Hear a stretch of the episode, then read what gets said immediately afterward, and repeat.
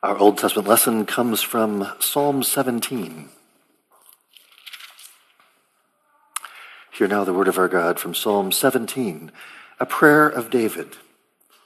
Hear a just cause, O Lord. Attend to my cry.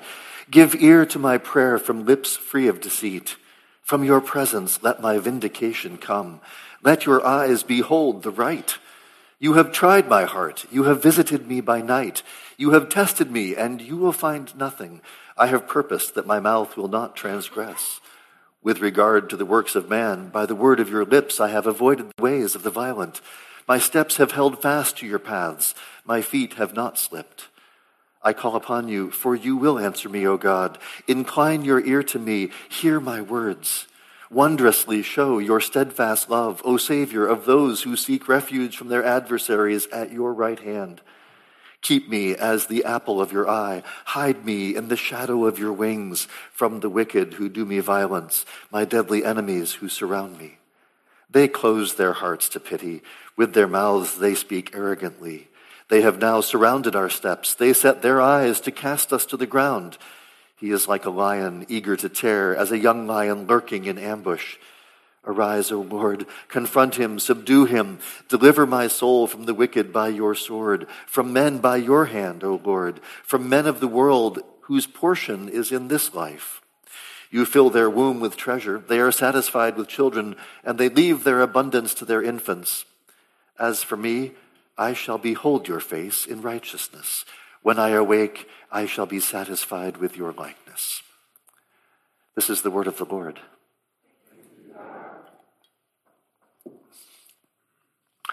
Psalm 17 is a prayer of David.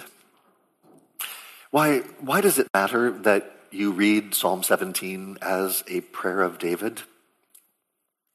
Well, Uh, uh, there's a story told of a, a, man who only read the Bible for what it would say to him. And so he, he opened his Bible and his eyes fell on the passage that said, Judas went out and hanged himself.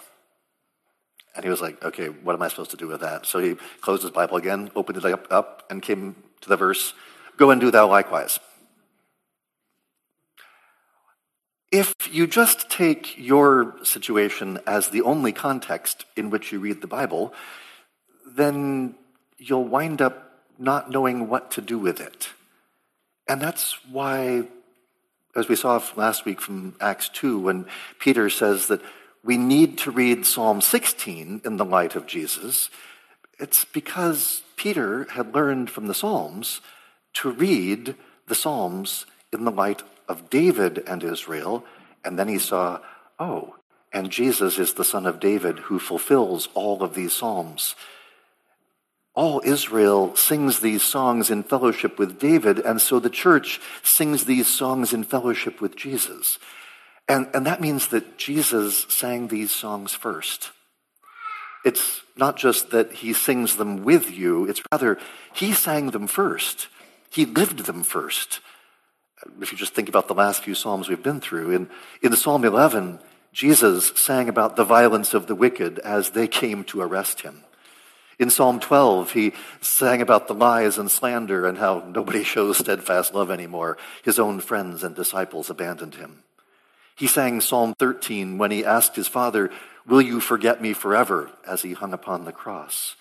In Psalm 14, Jesus sang about how Jew and Gentile alike have turned aside as the leaders of Rome and Jerusalem conspired against him. In Psalm 15, he described himself as the one faithful and righteous man who now sits at the right hand of the Father, Psalm 16. Jesus is the singer of the Psalms who has united us to himself, and that's how they connect to us. And that's going to be really helpful for us as we come to Psalm 17, because Psalm 17 gives voice to the frustration and agony of life in a world where the innocent suffer, where we frequently experience the pain that comes from other people sinning against us. If you read Psalm 17 without Jesus, you might wind up with something like, I alone am innocent, everyone else around me is an idiot. Which, okay, don't, don't we all have moments when we tend to think that way? But if you read Psalm 17 with Jesus singing it first, then he's the innocent one who suffered because of what I did, who suffered because he's the innocent one, and all we like sheep have gone astray.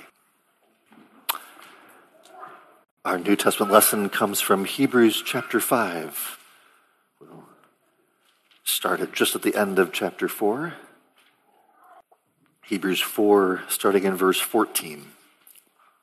Hear now the word of our God. Since then we have a great high priest who has passed through the heavens, Jesus, the Son of God. Let us hold fast our confession. For we do not have a high priest who is unable to sympathize with our weaknesses, but one who in every respect has been tempted as we are, yet without sin. Let us then with confidence draw near to the throne of grace, that we may receive mercy and find grace to help in time of need. For every high priest chosen from among men is appointed to act on behalf of men in relation to God, to offer gifts and sacrifices for sins. He can deal gently with the ignorant and wayward, since he himself is beset with weakness.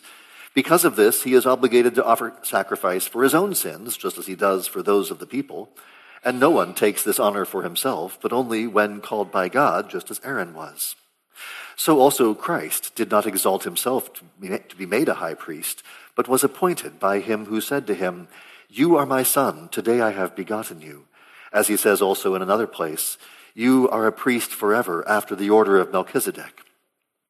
In the days of his flesh, Jesus offered up prayers and supplications with loud cries and tears to him who was able to save him from death, and he was heard because of his reverence.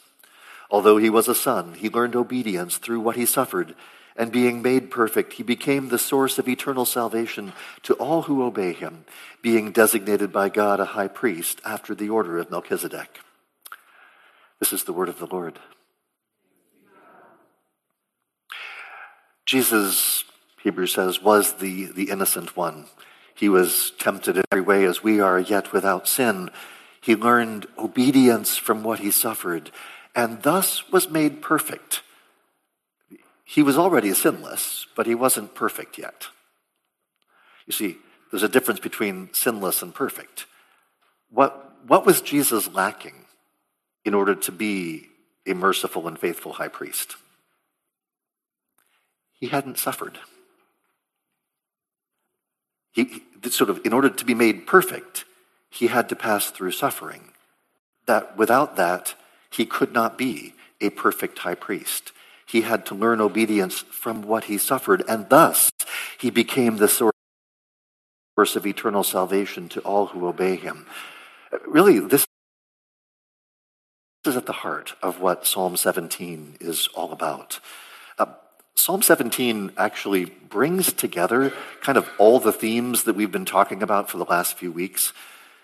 Psalm 11 had opened with the theme of taking refuge in the Lord when the violent and the wicked are destroying the foundations of society.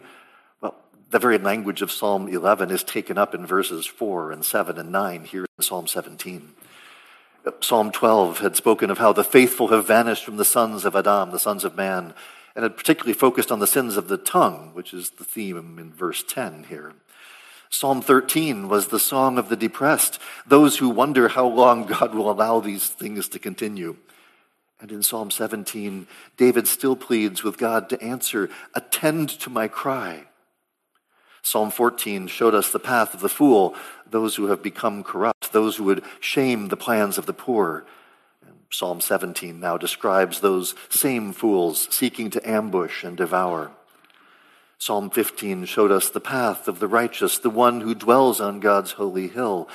And as we heard last time in Psalm 16, the reason why we can endure through these trials is because God has promised a glorious inheritance, the inheritance that has already begun in the resurrection of Jesus. And Psalm 17 says that this inheritance, this portion, this, I will be satisfied with your likeness, this inheritance is already ours in the resurrection of Jesus. That because Jesus has been raised from the dead, and because I have taken refuge in the Lord, therefore I am righteous in his sight. Uh, verse 1 and verse 15 open and close the psalm with the same word. It, it's translated differently, just cause in verse 1 and righteousness in verse 15, but it's, it's the same word. Psalm 15, 17 moves from the plea for vindication, hear righteousness, O Lord, to the confident statement that I will behold God's face in righteousness. In the same way, verse 2 opens with an appeal to God's face. The phrase, from your presence, is from your face let vindication come. Let your eyes behold the right. And then at the end of the psalm, in verse 15, I shall behold your face in righteousness. The whole psalm is, is all about how will I, remember Psalm 15, who will ascend the hill of the Lord? Who will dwell in his holy place? Psalm 16 that Jesus is the one who is the son of David who inherits everything. But now, I, in Jesus, behold your face. I, when I shall behold your face in righteousness, when I awake, I shall be satisfied with your likeness. Because Psalm 17 is the prayer of the innocent. And I realize, you know, in a Calvinist church, you don't really expect to hear the pastor say that people can be innocent. But it's true. Let me just ask you did King David, well, before he was king, did David deserve to be persecuted by Saul? What had David done? No. Or did Tamar deserve to be raped by her half brother Amnon? Of course not.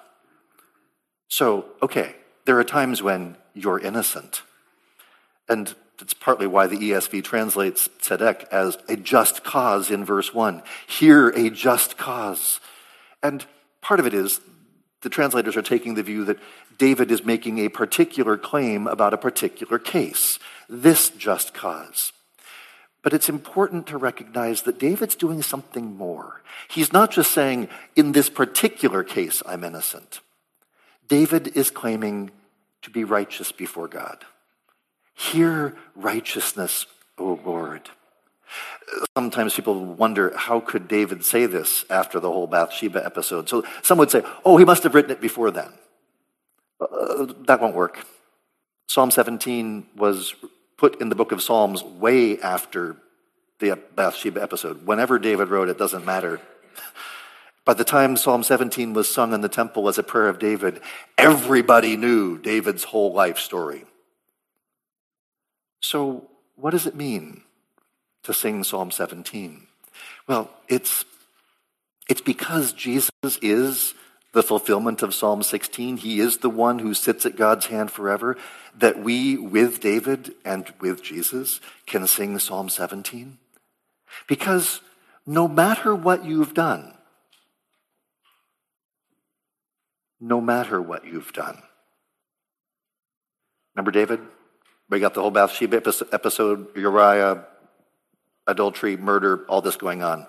No matter what you've done, you can become innocent again. I once knew a woman who had made a lot of bad decisions in her youth. So when her husband sinned horrifically against her, she felt she couldn't say anything because I deserved it. That's not the way God's justice works. Just because you have sinned does not give someone else the right to sin against you. It works the other way too. Just because somebody else sinned against you doesn't mean you have the right to sin against them. David's point in Psalm 17 is that before God, I am innocent. I am righteous before God. And, and watch how David does this. You see it in verses 3 through 5. You have tried my heart. You have visited me by night. You have tested me, and you will find nothing. Whew, wow, really? I have purposed that my mouth will not transgress. Notice, notice the way this works. He, start, he starts with the heart in verse 3. My heart is innocent. Then he says, I have purposed that my mouth will not transgress. His words are innocent. And then he says that his feet have not slipped. My, verse 5 My steps have held fast to your paths, my feet have not slipped. And notice verse 4 with regard to the works of man, by the word of your lips, I have avoided the ways of the violent. In heart, in speech, and behavior, David says, I am innocent before God. How has he done this? How has he avoided the ways of the violent? By the word of your lips. David has listened to the word of God, and his steps have held fast to your paths. When we listen to what God says, and when we walk in his paths, then our feet do not slip. Now, of course, at this point, we want to say, but well, what about Uriah the Hittite? David says, I have avoided the ways of the violent. But David sent Uriah the Hittite to his death, all because he's trying to cover up his adultery with Bathsheba. What does he mean, my feet have not slipped? It's, it's not enough to say, well, he's just talking about a different case. Because David's point isn't, oh, render a, a favorable verdict in this one particular case. That's why, where does the psalm end? I shall be satisfied with your likeness when I awake. David is talking about his eternal destiny. He's talking about where he's going at the end of his life when he dies and what's going to happen to him. When I awake, I shall be satisfied with your likeness. Because what David is doing, he's, he's declaring that he is innocent, that he is in the right. But his confidence does not rest upon his own righteousness. His confidence rests upon the faithfulness of God to God's own promises. Notice how he does this in verses 6 through 9. I call upon you, for you will answer me, O God. Incline your ear to me, hear my words. I have listened to your words and ordered my life upon them. Now please listen to my words as you have promised. Wondrously show your steadfast love, verse 7, your chesed, your covenant loyalty, O Savior of those who seek refuge from their adversaries at your right hand. David asks God to show chesed, to show steadfast love. Why? Because God has promised. Chesed is this idea of steadfast love, covenant loyalty, being faithful to people that you are bound to. And so when David says, show your steadfast love, he's saying, oh God, you promised that my son would sit on my throne forever. So do what you've promised. David is not here talking about how does God justify the ungodly. This is not the question of how does a sinner become right with God. This is the question of how does God deal with his own people, those who already belong to him? The Westminster Confession talks about this in chapter 16 when it speaks of good works. That, and with respect to the ungodly, it says, We cannot, by our best works, merit pardon of sin or eternal life at the hand of God, by reason of the great disproportion that is between them and the glory to come and the infinite distance that is between us and God, whom by our works we can neither profit nor satisfy for the debt of our former sins. But when we have done all that we can, we have done but our duty and are unprofitable servants. And because, as our works are good, they proceed from his Spirit, and as they are wrought by us, they are defiled and mixed with so much weakness and imperfection that they cannot endure the severity of God's judgment. So when it comes to the forgiveness of sins and the gift of eternal life, our best works fall far short of God's standard. If God were to judge us based on our own works, we would be doomed. But then in the next section, the, the confession addresses the situation of Psalm 17. Notwithstanding, the persons of believers being accepted in Christ, their good works also are accepted in him. Not as though they were in this life wholly unblameable and unreprovable in God's sight, but that he, looking upon them in his Son, is pleased to accept and reward that which is sincere, although accompanied with many weaknesses and imperfections. When God justifies you in Christ, he also justifies your works. He not only declares you righteous in his sight and accepts you in Jesus, he also declares your good works righteous in his sight. He accepts your works, imperfect as they are, and rewards them according to what Jesus deserves. That's exactly what David's talking about.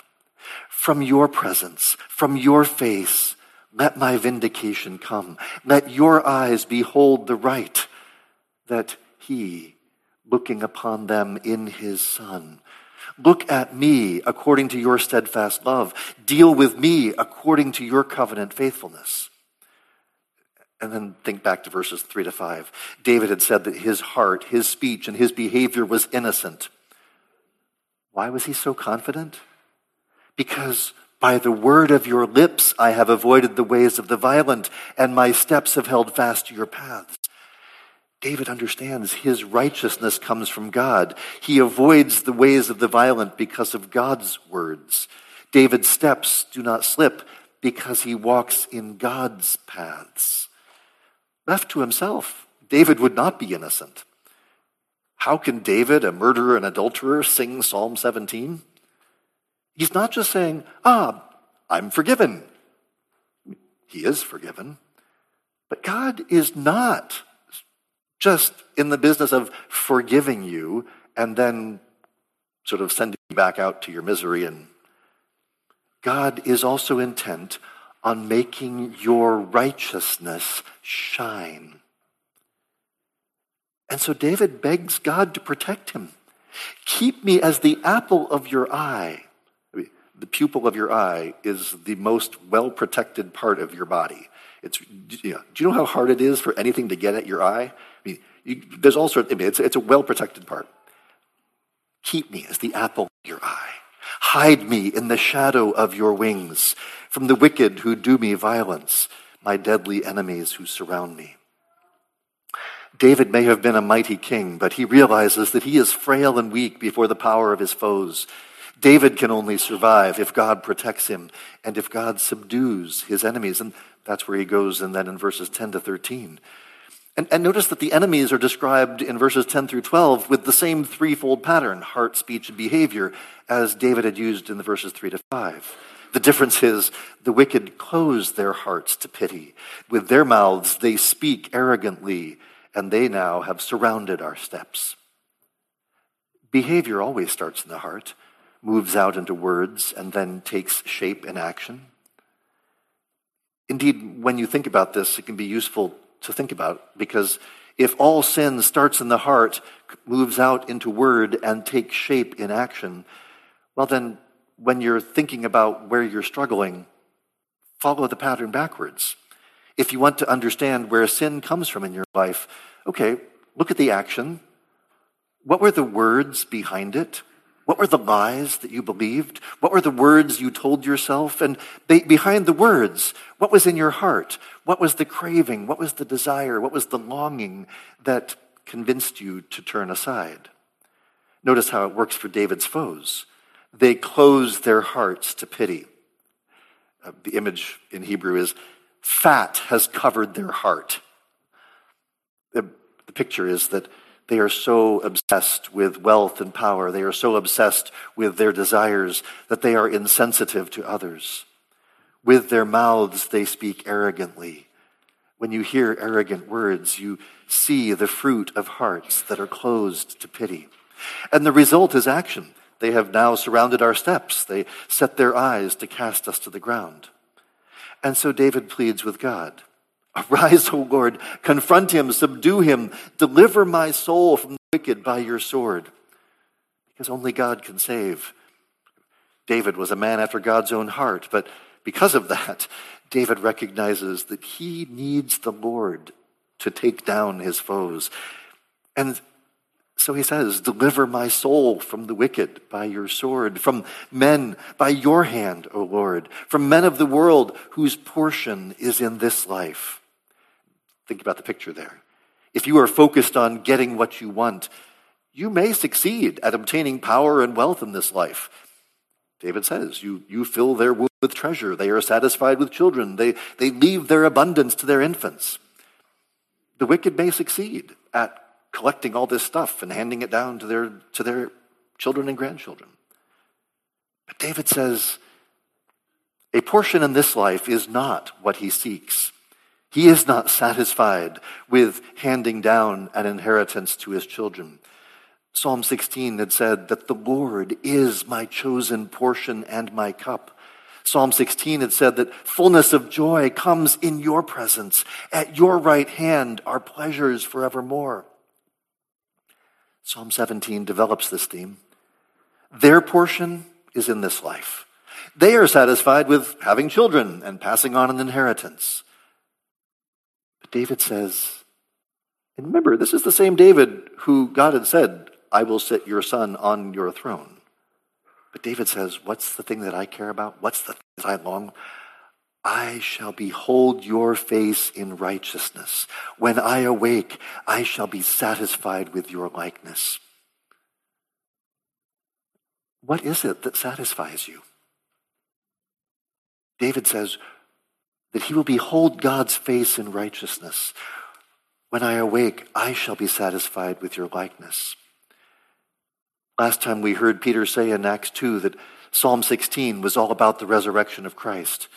And since Psalm 17 develops that same point further, we need to see that if David's song in Psalm 16 pointed to Christ as the one who did not see corruption, then David's song in Psalm 17 shows us Christ as the innocent sufferer because Jesus is truly the one who was rescued from death by the Father. Hebrews 5 says that Jesus offered up prayers and supplications with loud cries and tears to him who was able to save him from death. And he was heard because of his reverence. Although he was a son, he learned obedience through what he suffered. And being made perfect, he became the source of eternal salvation to all who obey him. He who was in the beginning with the Father took our flesh upon himself so that he might take upon himself the sins of the world, so that he might take upon himself the innocent suffering of the world.